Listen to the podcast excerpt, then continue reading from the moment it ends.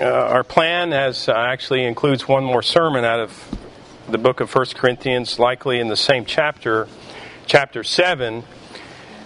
And uh, would like to address this morning this issue that the Apostle Paul deals with in 1 Corinthians 7, verses 25 through 40, and that is really, I think, appropriately viewed as in the larger category of the doctrine of vocation, and that's this idea of being single. Now, um, perhaps it would seem odd to you that uh, we would spend a few minutes looking at singleness as the Bible reveals it, but nonetheless, in this passage of Scripture, there are a number of things that really help us not only to understand uh, what is this gift of singleness, it, it should help us to, I think, more appropriately embrace the beauty uh, of the gift not only of marriage but of singleness, but also it's important for us to see a few other things as well in this passage, not least of which is the way that the Apostle Paul applies Scripture to circumstances that change, uh, and how the Apostle Paul deals with situations that were really quite important to the Corinthian church and really ultimately important to us as well. But also, the Apostle Paul deals with an issue that may be closer to home, and that is uh, what is sometimes referred to as legalism, and that is this idea of um, really uh, the Apostle Paul actually uh, addresses the issue in chapter 4 of this letter. He says in chapter 4, verse 6, I've applied all these things to myself and Apollos for your benefit, brothers, that you may learn by us not to go beyond what is written. Now, there is an inclination because of, I think, often a sincere desire to see holiness in God's people to go beyond what is written and to lay down restrictions, as the Apostle Paul even addresses here. Uh, he says, that he has no desire to lay a restraint upon you in verse 35 of chapter 7. But nonetheless, there is an inclination that is sometimes referred to as legalism in, I think, some well meaning churches to apply things that go beyond the scriptures in certain measures that become restraints. And what unfortunately happens in those cases is that as it is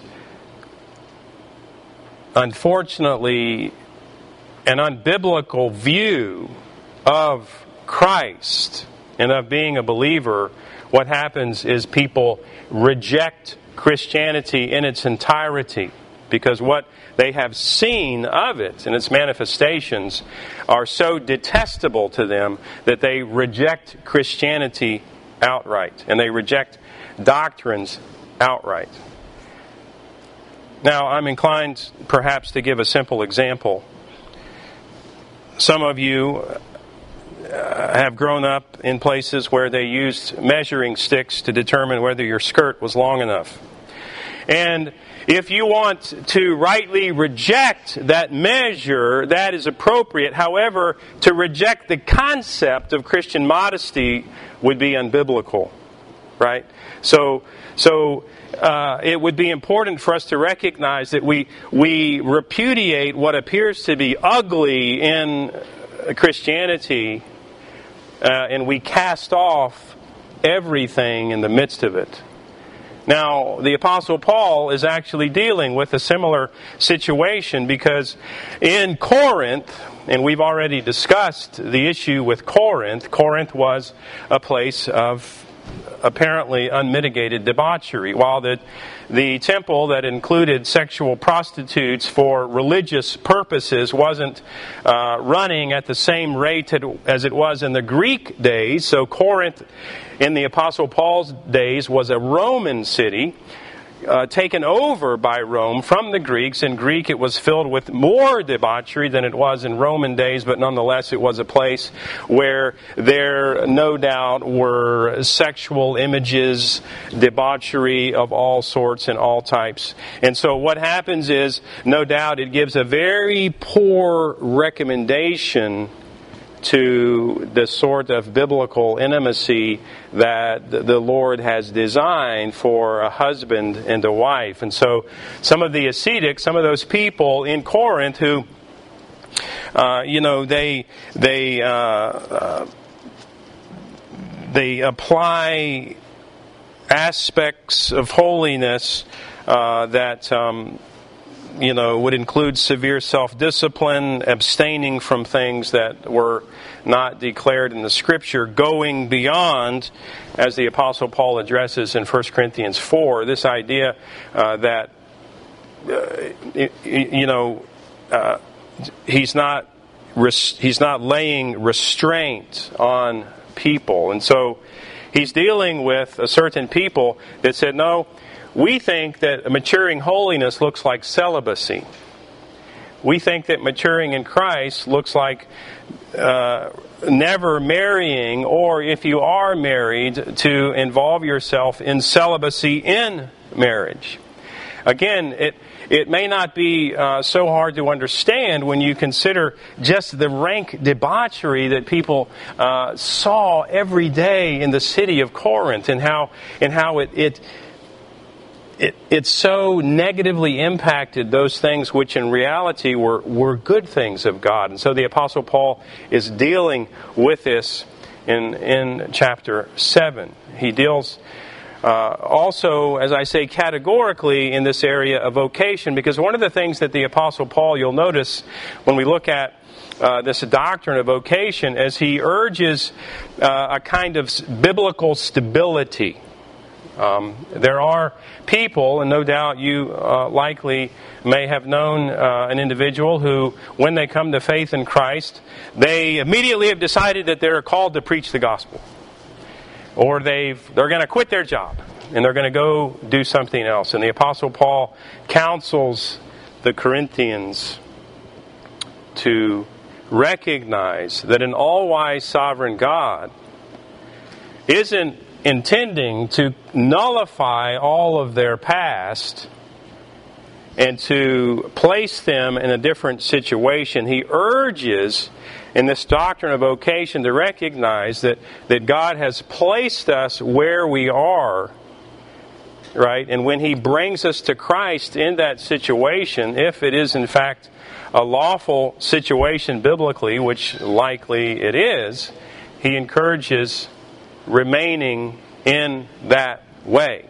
And so this is what we see here in this passage as well. So there is a lot in this, not least of which is simply understanding the gifts and stewardship of singleness, but also, you know, how do we apply the scriptures in changing circumstances? What do we think about, you know, uh, about, you know, what, what, it, what it is that we're about in, in the kingdom of God? So that would be an important notion. It also seems uh, in our own culture that some evangelicals have decided uh, that the only way to express humanity and mannishness and womanishness is, is to be married.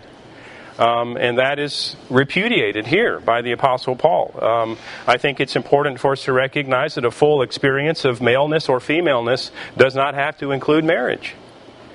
Now, that may shock you. And this is not uh, uh, an advertisement for being single, but nonetheless, the Apostle Paul does encourage an understanding of the gift of singleness, and he speaks of it in terms that are joyful. And people can come into singleness in all sorts of different ways, and the Apostle Paul addresses these ideas, but nonetheless, we should never forget that the Lord Jesus was the most human of any being. He was a perfect human. Jesus was a perfect human, completely and utterly fulfilled. And he was unmarried.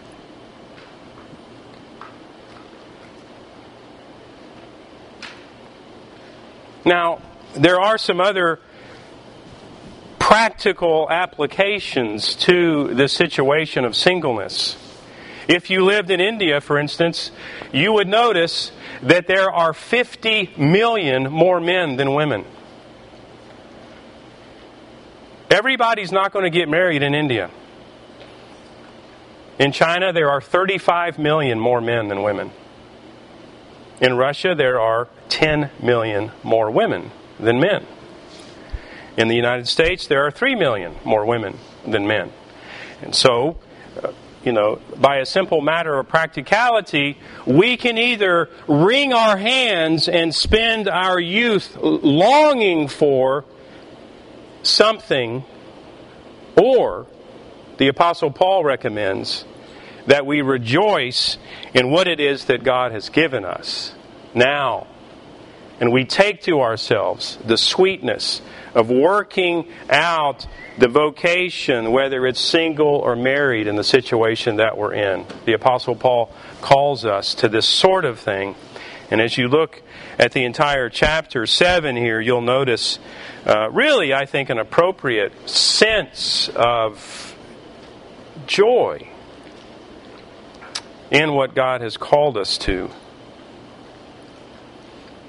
As I mentioned, he he has this letter in response to the Corinthians, a number of questions that address uh, situations, and it, the chapter really begins this way. It isn't. Uh, it's not unlike other chapters in 1 Corinthians uh, chapter seven, verse one. Now concerning the matters which you wrote, quote. This is from them. It is good for a man not to have sexual relations with a woman. End quote. And then in this section that we're looking at today, in particular, verse 25, he begins also Now concerning the betrothed, that is, those who are unmarried. I have no command from the Lord, but I give my judgment as one by the Lord's mercy is trustworthy.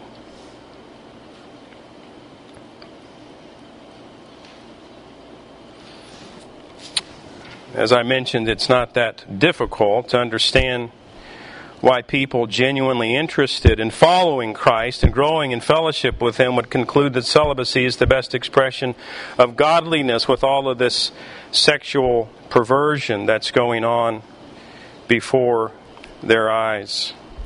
And these false teachers claim to represent biblical religion, but end up perverting, deconstructing, hollowing out, and many times turning away those who would follow Christ. And this is all as the Apostle Paul addresses this larger sphere of false teaching, of this kind of display that the false teachers would present in terms of Christianity. Ultimately, the Apostle describes both marriage and singleness as gifts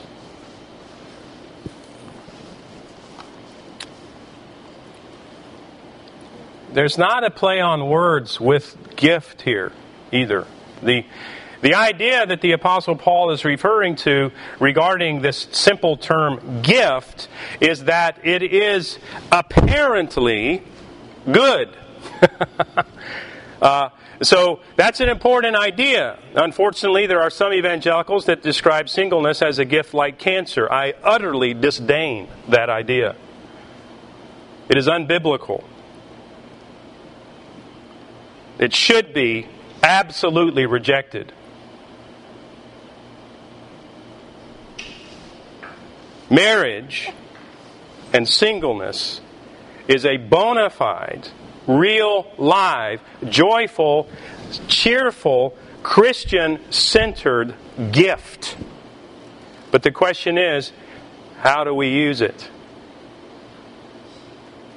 Most people will marry the notion of singleness isn't the only idea that has been described unbiblically. Marriage also has been that way. There are some people who will never marry because they have a poor introduction or have had a poor introduction to what a biblically uh, uh, approvable uh, and cheerful and joyful marriage should and can be as described in the Bible people look at uh, these horrifying marriages and they say, Why would I ever want to do that? And I commend that. Yeah, you're right. Why would I ever want to do that? but look at what is described in the scriptures, if you want to take a comprehensive look at the beauty of marriage, then I assure you that it will seem to your redeemed heart that which is good and glorious. And if we have a good picture of singleness, as described in the Scriptures, we would also appreciate and affirm that as well. In Carl Trueman's book, The Rise and Triumph of the Modern Self, a book which I highly recommend, by the way, if you want to understand our current cultural moment, how we got here, Trueman chronicles the current obsession with individual identity and traces its trajectory from Augustine through the sexual revolution to where we are today, where it has somehow become culturally normal to consider gender as fluid, that is, liquid, that is, something that's happily unstable and changeable. Now, this idea is absolutely absurd, but nonetheless, that is the place where we are culturally, and it would be, of course, important for us to recognize wow, we're, we're needing to apply the scriptures to an incredibly dynamic situation, as the Apostle Paul was doing here uh, to Corinth. The current cultural obsession with sexuality is one of the reasons it's important to place this passage, 1 Corinthians 7, in the category of vocation to properly emphasize, in light of a breathtaking emphasis on sexuality, that something far more important should inform our day to day living that of living in the presence of a holy God who's not only concerned with what we do each moment, but meters out every breath that we take. This idea of coram deo, living in the face of God. What to uh, these cultural thought leaders in our own day, what, what would they like for you to focus on?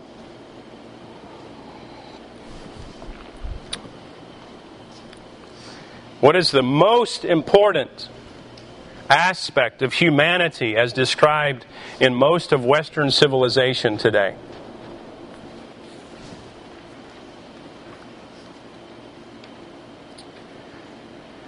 Well, suffice it to say, it isn't coram deo.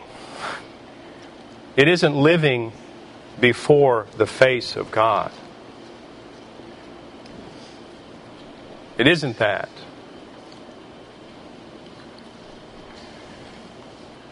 Life in the 21st century has unfortunately begun to mirror the dystopian novels.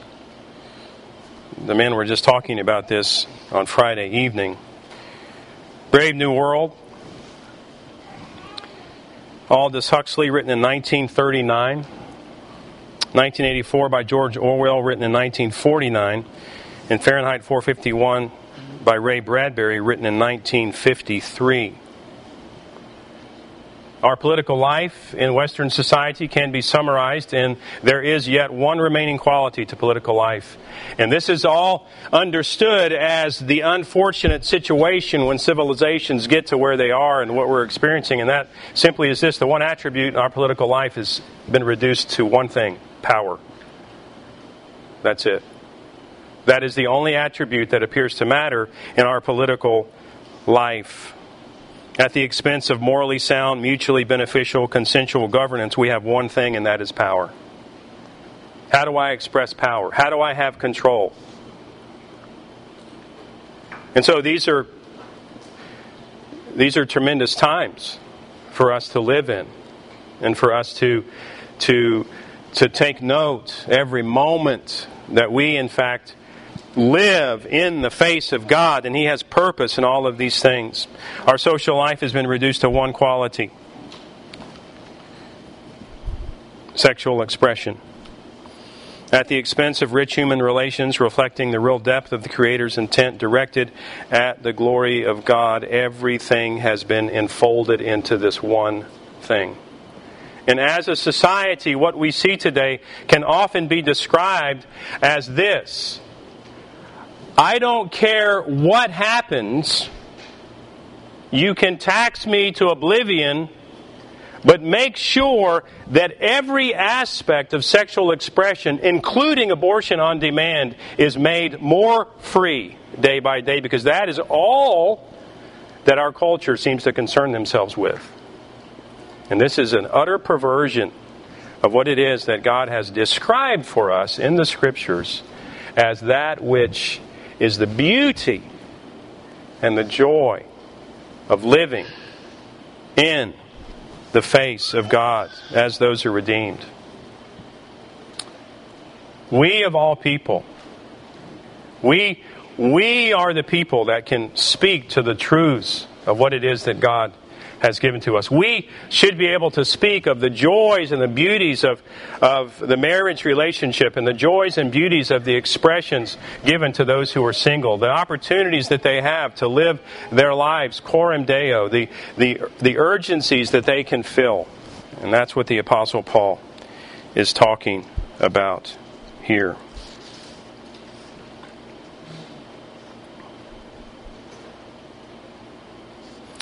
Paul addresses life decisions in the context of focusing on Christ and his kingdom, not on a false view of sanctification or unbiblical commands. Most people can and should marry in the Lord. Singleness can be a biblical path to full humanity in Christ. But the essential aspect of what God is calling us to in this passage is to understand the urgency and singular importance of the foundation for life's decisions. The glory of the all wise God, who involves himself in the lives of individual believers for their good and for his glory.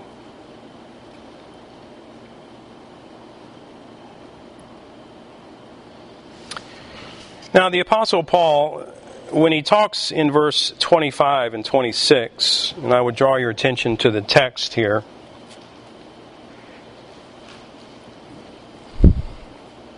This present distress that he refers to and he describes through verse 35 of this passage, he also references it and is qualified in verse 40. Uh, we, we should see this as having, of course, the authority of the Word of God. The Apostle Paul here is speaking as an apostle of the Lord Jesus Christ. And so it would be important that we see that here. The circumstances of the times of his writing is that the world seemed turned upside down. It seemed turned upside down. The gospel was uh, such a incredible factor as it collided with all of the forces in a place like Corinth, and of course that was true in every place for different reasons. It it uh, it didn't bring peace to Jerusalem, although it was prophesied of the Messiah that he would come there. He says, I give my judgment. Paul's doing theology here. He, he's helping us to understand how to make decisions using biblical principles in situations and circumstances that are changing. He's applying truths about marriage to the context of the extreme crisis laden culture of Corinth and makes a recommendation that the Lord would approve of. But even in this, it's still a determination between two completely lawful choices to marry or not to marry. And even in the difficult circumstances of Corinth, to marry is clearly still approvable by God and, of course, by Paul. A life of fulfilling service to God and His people is not dependent on marriage. Soul satisfying intimacy with Christ can be fully experienced by singles. The mandate to fulfill the Great Commission is a priority of every Christian, regardless of marital status. Thus, singleness remains a full and rich way to live in deep communion with Father, Son, and Holy Spirit and build the kingdom. While Paul agreed with the Corinthians in opposing sexual immorality, his recommendation was far more practical and realistic. He says, Let each man have his own wife, and each woman have her own husband, in 7 2. Here he gives special reasons why some at Corinth should marry instead of remaining single. While he addresses the issue of marriage in the context of crisis, in 726, he addresses the context of sexual immorality as he gives his judgment in 7.2. Now let's look at this. So if you look over here at chapter 7, verse 2, or look at 1. He says, Concerning the matters about which you wrote, it's good for a man not to have sexual relations with a woman, but because of the temptation to sexual immorality, each man should have his own wife, and each woman her own husband. The husband should give to his wife her conjugal rights, and likewise the wife to her husband. In the context of sexual immorality, the Apostle Paul commends marriage. Now, it's important that we recognize that it, it isn't. Uh, the problem here isn't a lack of holiness, right? We understand, again, in the context here of marriage, that marriage is a gift, right? It's not some sort of default situation for people that can't manage uh, or control themselves, right?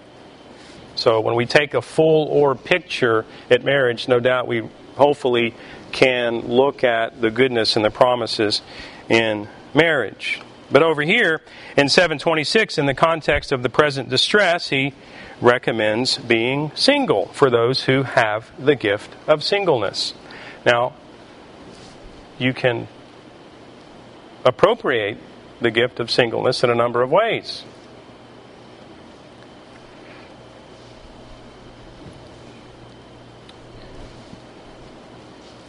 How does one become single?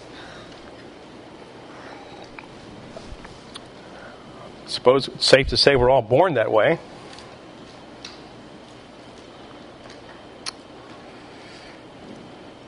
There are some vocations inside the vocation of being single that certainly lend themselves to being single. There are some there are some military positions that really only work if you're single. There are some mission endeavors that really lend themselves to being single. There are some aspects and urgencies in the kingdom of God that, you know, um, lend themselves to that idea. No doubt you can say the same thing about being married. I'll state the obvious. Marriage, no doubt, is is, is a building block, the building block of society. I mean, we, we've got to have families, right? So uh, there is yet one biblical way to get that, and that's marriage. So, so we we we want to we want to understand what it is that he's talking about here, but we're really not primarily talking about marriage. We're talking about this gift of singleness, the present distress it isn't likely a reference to the second advent. In other words, the Apostle Paul isn't doing uh, or encouraging the Corinthians to do that which Peter uh, addressed. There, uh, the sky isn't falling right now. Paul isn't saying that. There are some people that uh, that Peter addresses that are sort of stress paralyzed as they anticipate the second coming, and they've decided that their best course of action is actually do nothing shelter in place. That is not what the Apostle Paul is recommending. The Apostle Paul recommends to us that we proceed, that we raise the flag, we pull the ship out of the harbor, whether there's a storm or not. No, we're going full colors.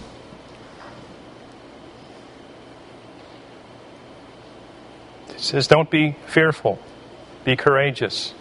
This is what we've been made for, right? That's what that's the idea the apostle Paul is getting across here. He's simply telling us how to do it.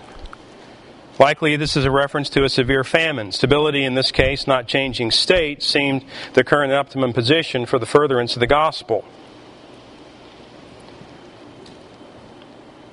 Now, this is this is a, one of the most instructive aspects of this passage of Scripture. This idea of making decisions based on the furtherance of the gospel.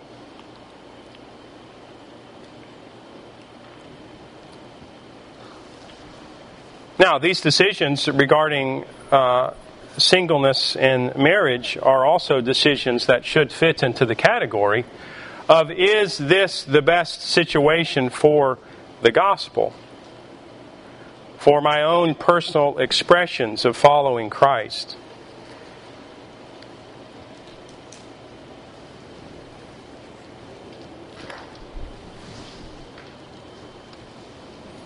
When you make decisions, what criteria do you use?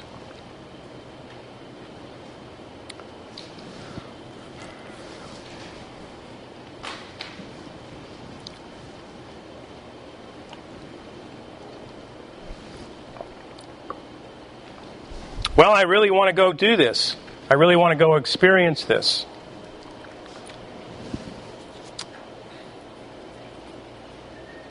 But do you think about this idea? Those of you that anticipate and hope for marriage, do you, uh, as you think about that, as you think about other people, do you think about it in terms of how can I, how will this, will this relationship further me in my walk and expression of faithfulness in the kingdom of God? Will this result in a greater effectiveness and efficiency in the kingdom of God?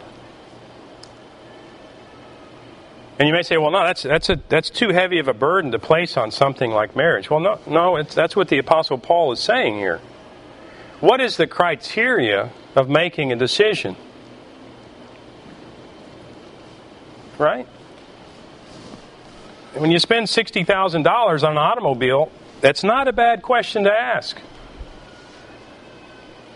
Does this have anything to do with the gospel? Right? When you decide where you want to live, or you decide what, you know, uh, about marrying, or, or how you might involve yourself in a paid vocation, or something like that. The Apostle Paul is, is laying out for us these things. And, and the same thing would apply in our day to day things as well, right? That, that doesn't mean that you need to be stress paralyzed about whether to drink water or Gatorade, okay? It just means that, that you, you know, it's appropriate that we think we have this sort of mentally in our minds okay? What is the impact of the gospel? What is the impact of the kingdom of god? What does this look like uh, regarding uh, what it is that the lord would have me do day by day? Is he concerned with that? And the answer of course to that is yes. Paul's counsel is consistent with 17 through 24 this more expansive explanation of vocation in general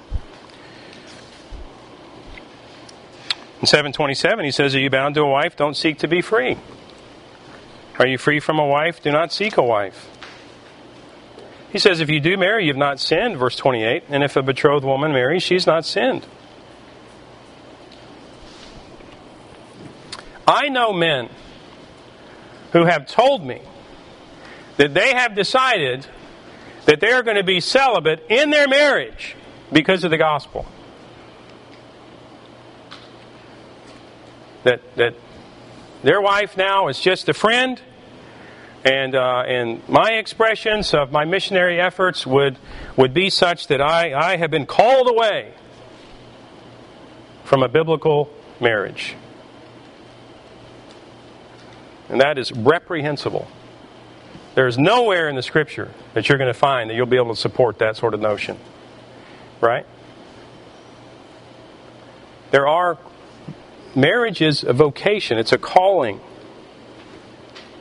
And if you're married, you're in it. You're called. That's what the Apostle Paul is counseling here. Are you bound to a wife? Don't seek to be free. Well, what should you seek? A more beautiful expression of marriage. How can I express the joys of the Trinitarian relationship between Father, Son, and Holy Spirit in my marriage? That's our goal. That's our task, right?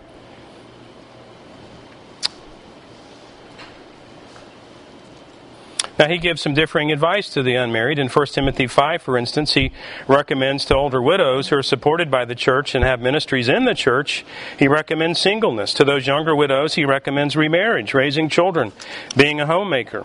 In light of the present distress among the Corinthians, the apostle recommends singleness for those with the gift. We should acknowledge that the gift comes in a few forms, some perhaps not so intentional.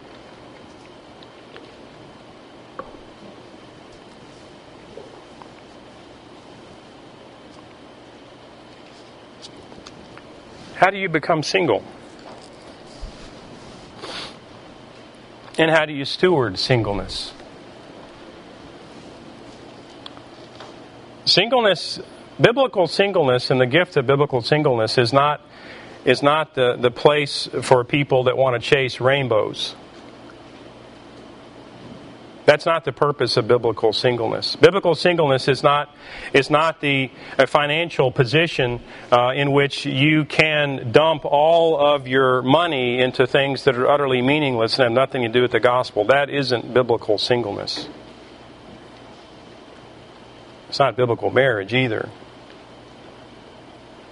The idea with biblical singleness that the Apostle Paul is getting at here is that it, as we see here,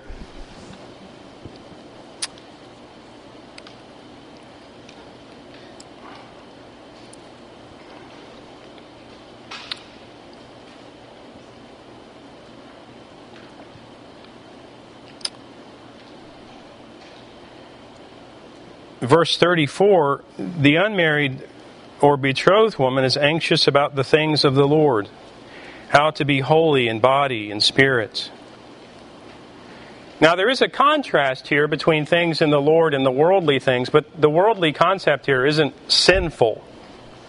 The reference to worldly here isn't sinful, right? It's just that what we have in the gift of singleness is this beautiful opportunity to actually focus more on the things of the Lord regarding the work of a missionary, for instance, or the work of an investment in a number of families in a fellowship or church, and, and this kind of thing. This sort of, this sort of uh, uh, enhanced opportunities. Those who are married, those who are involved in marriage, who have children, and so forth, they they find themselves with other uh, other demands, right, on their time. They don't have the the time freedoms that those who are single do, and that's a that that's a a situation that is a, a wonderful freedom for those who are single. And the Apostle Paul is simply encouraging that they think of it in those terms right? Some of some folks who uh, you know are are perhaps younger. Uh, it still is true that you're single. It still is true that you've got some time on your hands. It still is true that you, again, the Apostle Paul is is helping us to understand how do I steward my time? What you know, what what am I here for? What am I all about? And that's what comes out in this passage.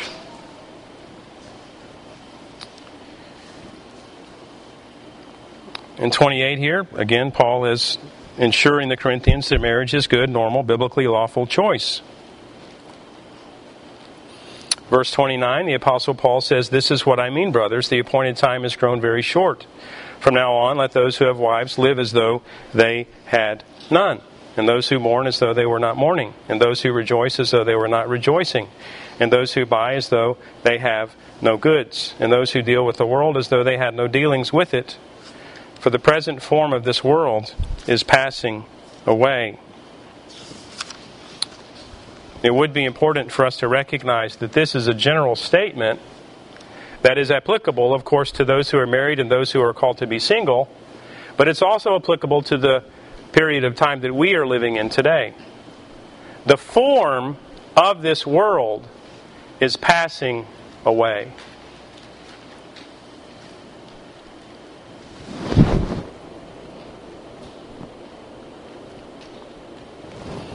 I was speaking with someone the other day, and they they seemed to express a little bit of dismay at the fact that the Lord, the Creator of the universe, would place all of His eggs in one basket, as it were, on the earth, because the earth appears that it won't last forever. And I said, Well, we already knew the earth wasn't going to last forever. The God's told us that. It's going to burn up. And there's going to be a new earth and a new heavens.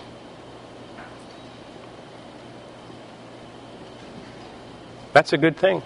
That's a glorious thing, right? The Apostle Paul isn't counseling us to pretend and act as if we aren't married, but it, what he is saying is that we shouldn't be too, too dejected in our afflictions or indulge ourselves in worldly sorrow.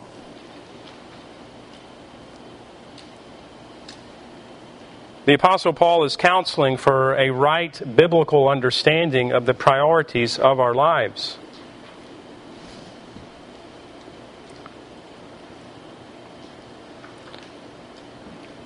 And the unfortunate turning away of this truth has gotten us into some significant trouble.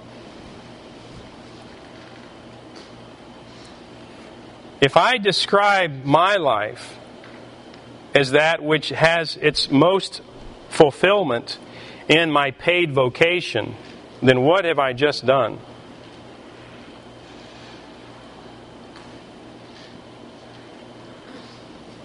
Well, I've just recommended to you that what you should do, and the most important thing that you can do, is to find a job that you love. Have you ever heard someone commend that to you? Yeah, only a thousand times, I think. Well, friend, if your greatest fulfillment is in your paid vocation as a job, then what, where does that leave Jesus? I mean, you know, the unfortunate reality is, is that it's likely that we aren't enjoying our relationship with Christ anywhere near as much as He intended. If we think that we can happily replace it with a better job. Now, that doesn't mean that a paid vocation is unimportant. I assure you, it's very important. Right? But we want to place our priority and emphasis regarding our own fulfillment in the Lord Jesus. We keep up a holy joy in the Lord. The idea isn't that we become hardened to the difficulties and sorrows around us, but that we moderate our experiences with the realities of our union with the sovereign, all wise God. If we take our cues from the world, we'll pity ourselves indefinitely due to sorrows, misfortunes, bad decisions in the past, real or perceived injustices, etc.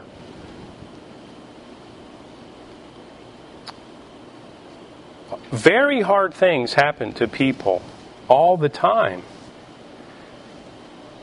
As the Apostle Paul discusses this here in verse 29. This is what I mean, brothers. The appointed time has grown very short, and it is much shorter for us than it was for the Corinthians, right? This idea uh, that we that we keep in focus what it is that God would have us to prioritize in our lives. And once we get this set in place, everything else also will follow and be at its optimum.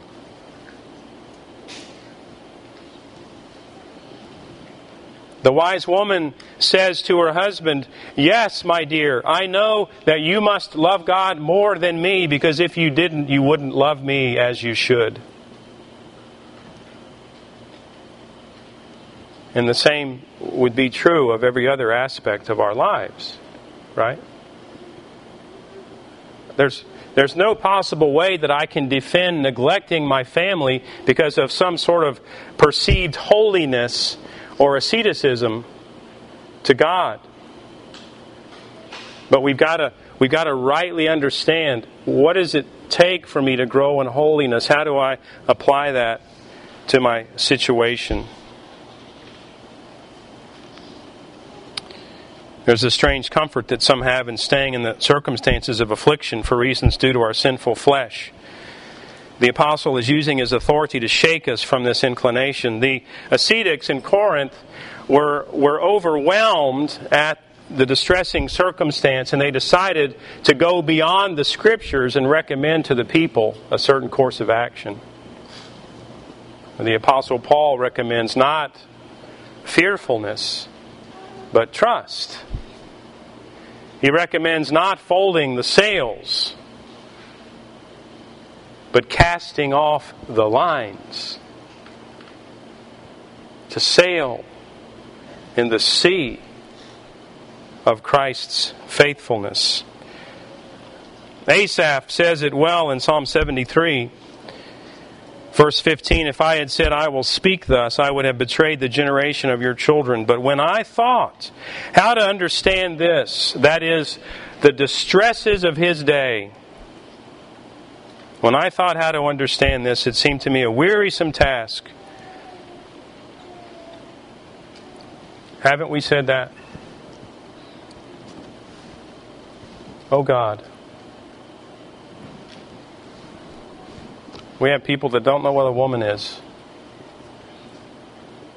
We have people that have determined that there's fluidity in gender. We have determined that marriage has been ob- declared obsolete, or that singleness is simply a play day.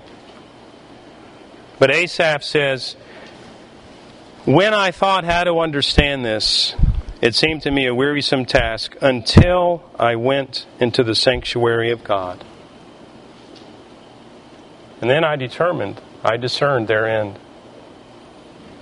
That is, in light of the revelation of God, Asaph understood that all of this became clear. He understands that all of this utter foolishness in rejecting God, in rejecting the gift of singleness and the gift of marriage, in unwrapping and deconstructing the purposes of vocation, Asaph understood and he understands that it doesn't end well.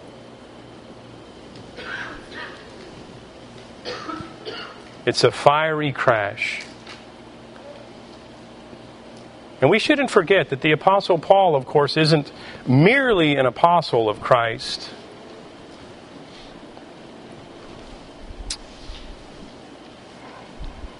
He has been to heaven. He's seen the end of poor decisions. He's seen the end of unbiblical notions. The Apostle Paul writes from the context of understanding the glorious beauty, not only of the gift of marriage, but also of the gift of singleness.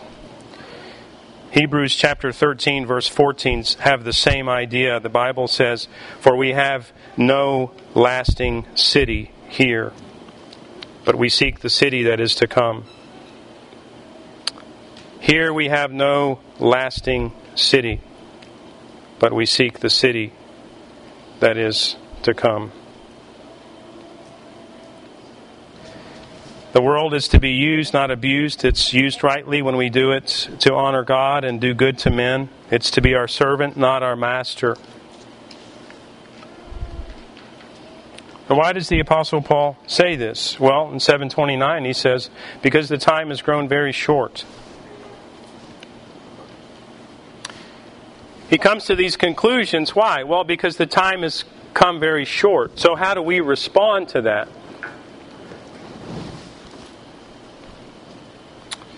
Well, we focus yet on Christ. We get up in the morning intentionally desiring to walk and be faithful to the Lord. You've got a full calendar, I know it. Do it all to the glory of God.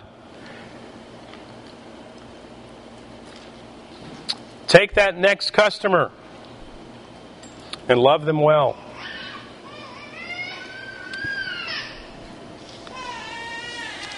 Make Cheerios to the glory of God. Drive your old car to work to the glory of God.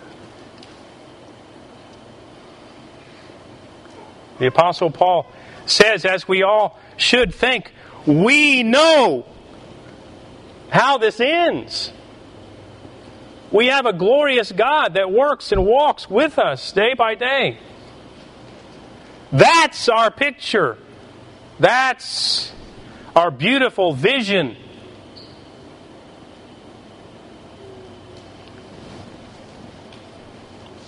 Secondly, he says the present form of this world is passing away.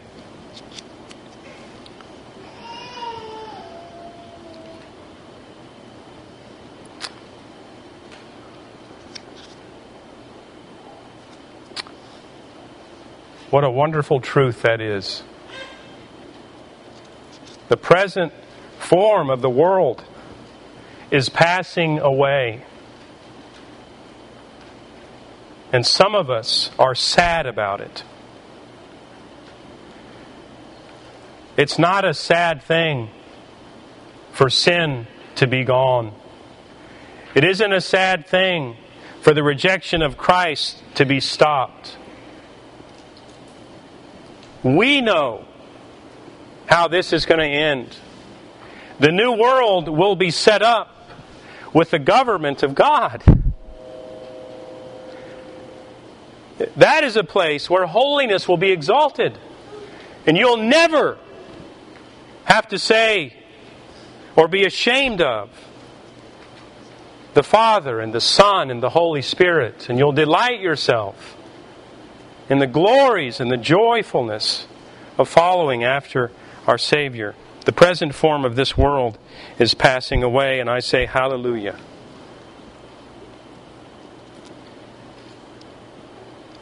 But we, as the redeemed, we are the new form of this world, being remade and reshaped into the image of God, and not the image of the city of man, but the image of the city of God described in other places, but no doubt in Psalm 46.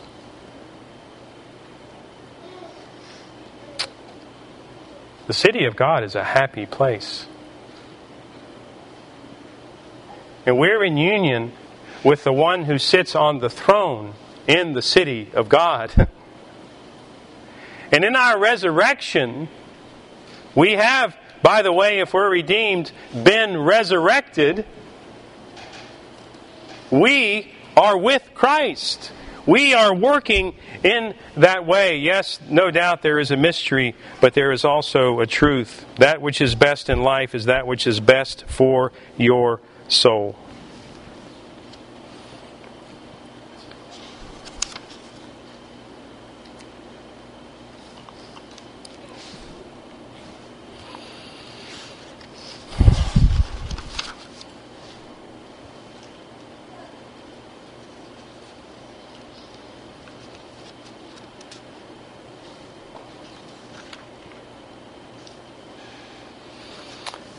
Verse 32 I want you to be free from anxieties. The unmarried man is anxious about the things of the Lord and how to please the Lord.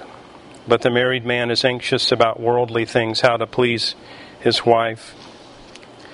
While we certainly hope that more and more through faithful growth and holiness we can testify that those of us who are married enjoy our marriages more fully day by day, the apostle understood and saw firsthand the difficulties of marriage. Being intimate with another sinner, bringing additional sinners into your home is a glorious and thankfully rewarding challenge, filled with marvelous opportunities for grace and joy. Yet, how many do we see leaving their mates at the least whim, excusing themselves of their promises, shaking off the very purposes they previously committed?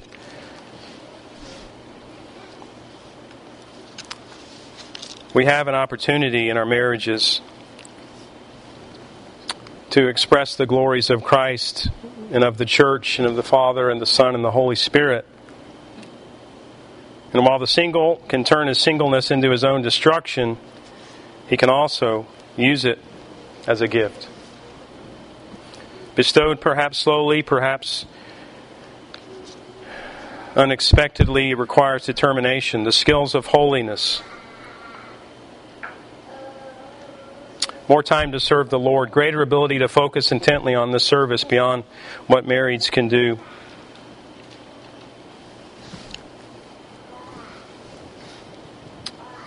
More time to invest in those around you.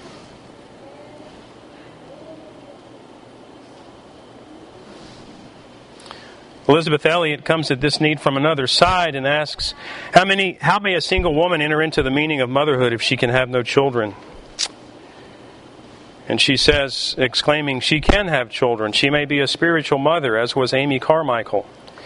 By the very offering of her singleness, transformed for the good of far more children than a natural mother may produce. It's important that we get hold of this. We've got to, we, we can't miss this. This, this gospel enterprise that God has given to us involves people that God has brought purposefully into our congregation. All of those people are not married, a lot of them are single.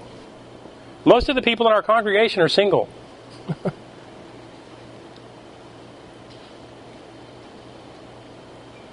what a tremendous opportunity. It, the gospel proclamation, the gospel enterprise, as it were, can only go forward with those people who are single.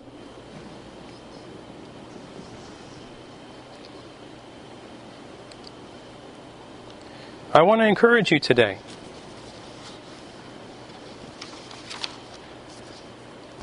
Be ready. If the Lord brings a mate into your life,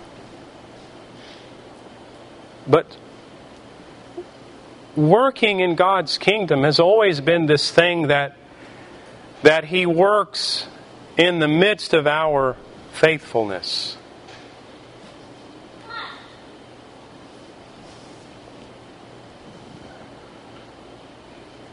Being married is a vocation. It is a lawful, biblically ordained vocation. Looking for a spouse, however, isn't.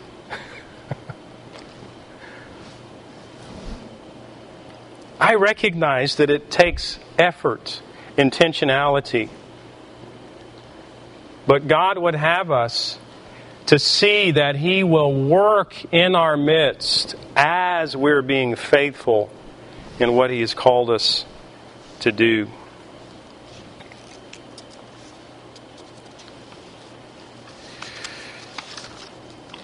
Singleness is a gift. If you come about it in such a way as you uh, have some perverted views of other aspects of living, then I would just encourage you to embrace the truths, right, about singleness and about marriage, about things that are that are good, and also how to enjoy walking with Christ in that situation. Let's pray.